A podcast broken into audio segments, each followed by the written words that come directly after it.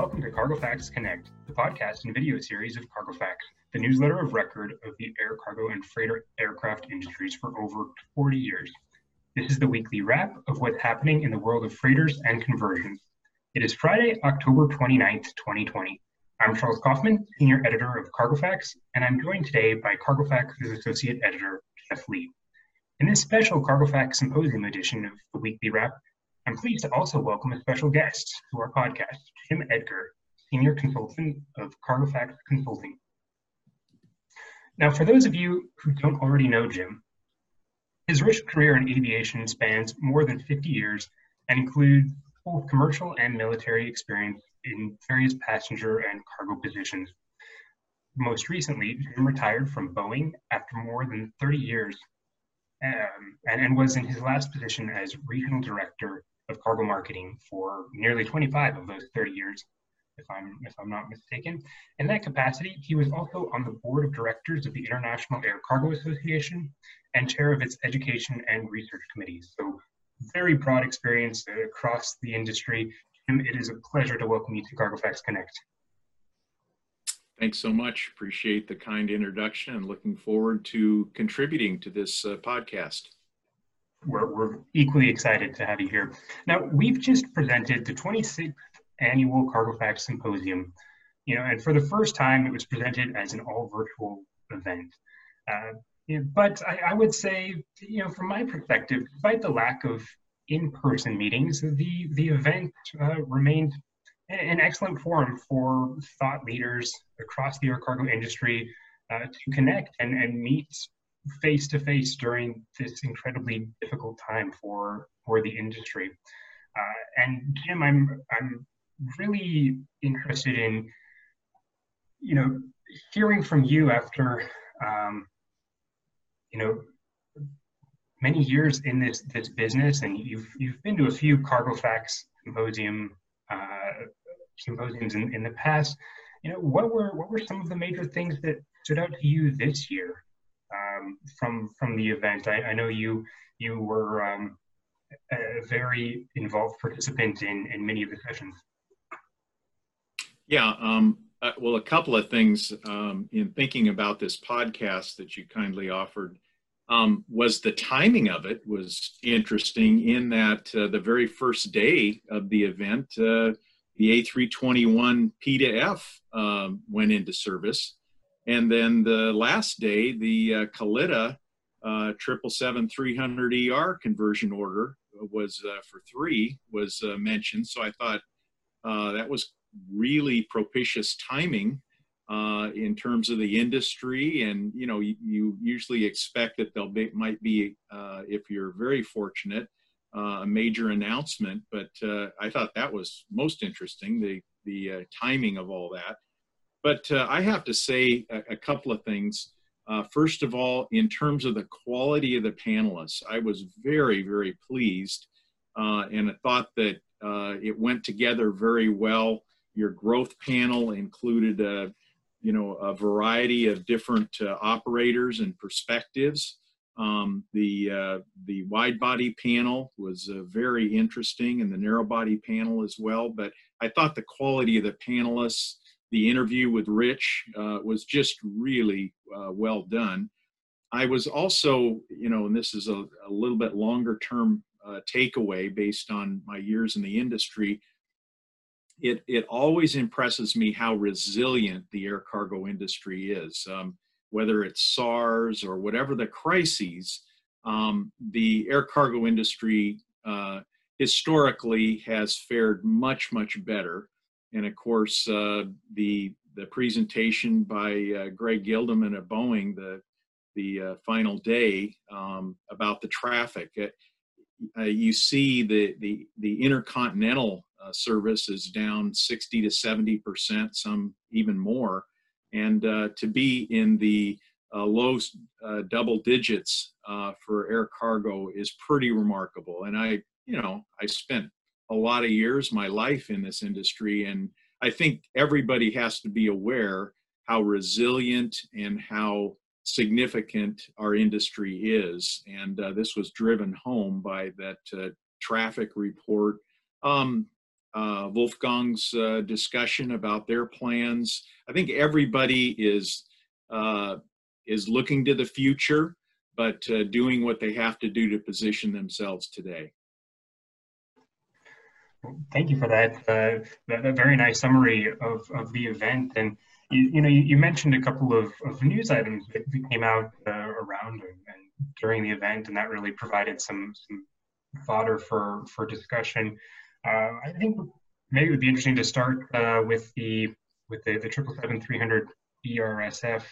I remember, you know, there, there has been some discussion about that program for for more than a year now. Um, the, the, launch order was uh, was announced in, in October of, of 2019, and I, I recall, you know, back to the previous discussions, you know, there were there were some questions around where that freighter converted 777 would would fit into to the market. And I think uh, initially it had been offered as, as somewhat of a replacement option for uh, for some of the freighter converted 747s that are, are currently in the, the global fleet. And uh, with the, the Kalitta launch order, obviously, Kalitta operates a number of the, uh, the freighter, the 747 400 BCF and um, that's certainly kind of aligning with uh, expectations around around that aircraft. Um, I guess from your perspective, Jim, was was that much? Um, did that come as a, as a surprise to you to see the Kalitta was taking the triple seven three hundred ERSF? Kalitta is has been an interesting uh, operator to observe over all these years in that um, you know they focused early on uh, with uh, DC-8s and then went to 747s but um, you know they've really um, diversified their fleet in the last several years taking on triple sevens and 400fs uh, and so um, i really i have to be um, uh, admiring of their strategy. They're being very uh, uh, proactive and uh, clearly uh, Richard Greener and GECAS are offering and IAI are offering a product that has a lot of potential and makes a lot of sense. We've heard a lot of of um, why not questions over the years about the 777 300 ER and and what it could do uh, its capability. And, uh, you know, you have to hand it to GECAS and IAI for bringing it to market.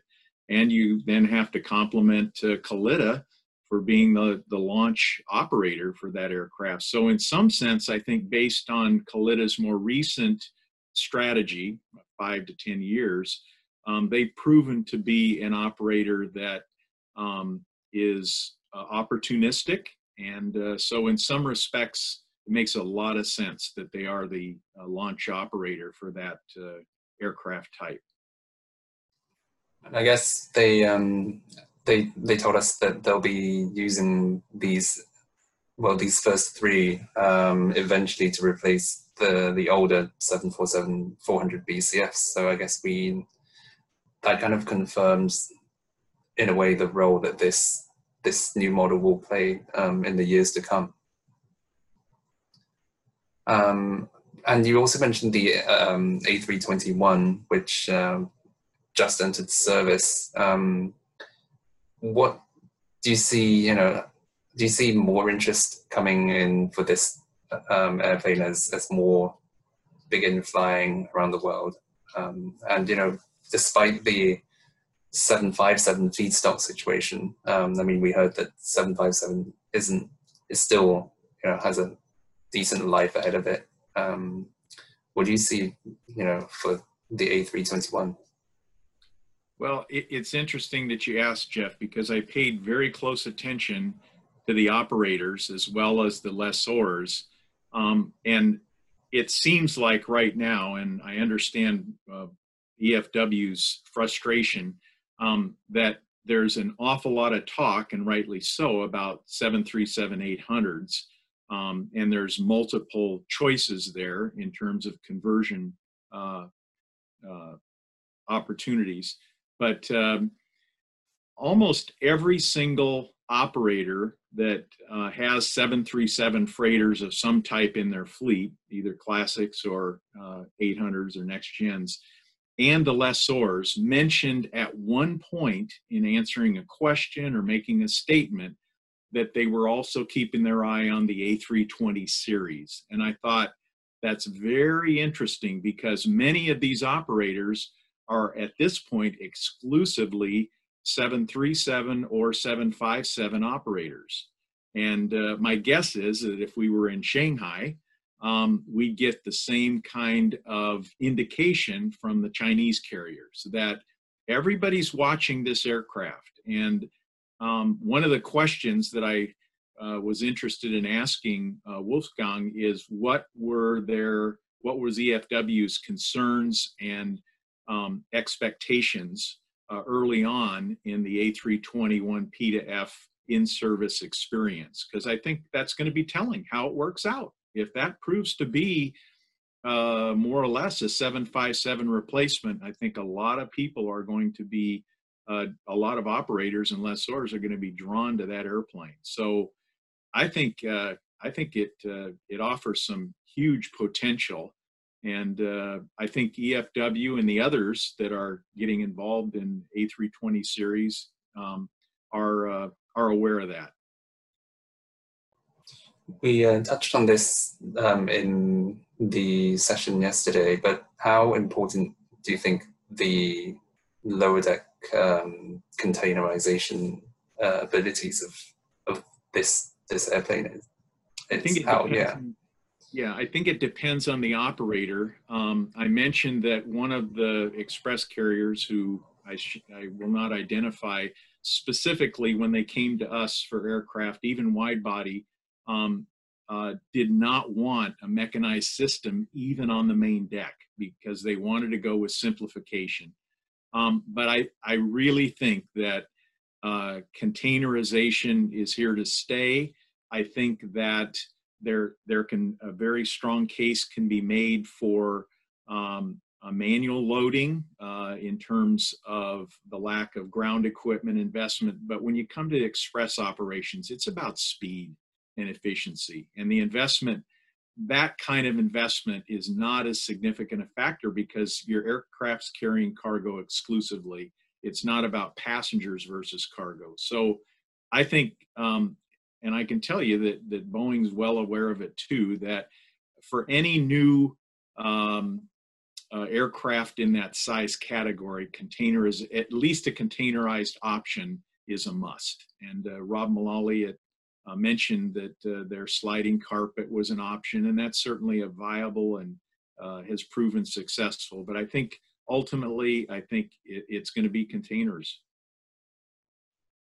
I think that's a a, ni- a nice way to to frame frame it there. You know, with the first aircraft in service with Qantas, that there's going to be, I mean, uh, many are many are certainly watching how that lower hold is being utilized, and on the narrow body uh, freighter conversion panel, um, you know, there was also a discussion of, you know, what what the first series of maintenance checks might look like for that aircraft, since Airbus narrowbody freighters are, are are new to the market right now. Um, Boeing currently dominates that space. Um, I think it was also interesting to hear from from some of the appraisers that they still think that this program is is a few years off. Um, but definitely, know, they're, the, the programs are, are, are nearing maturity, but it's, it's still going to be a few years maybe before we we really have a clear picture of where this aircraft fits into the market and you know how how how well received it'll ultimately be. Um, but it's certainly an exciting time for for narrow body freighters.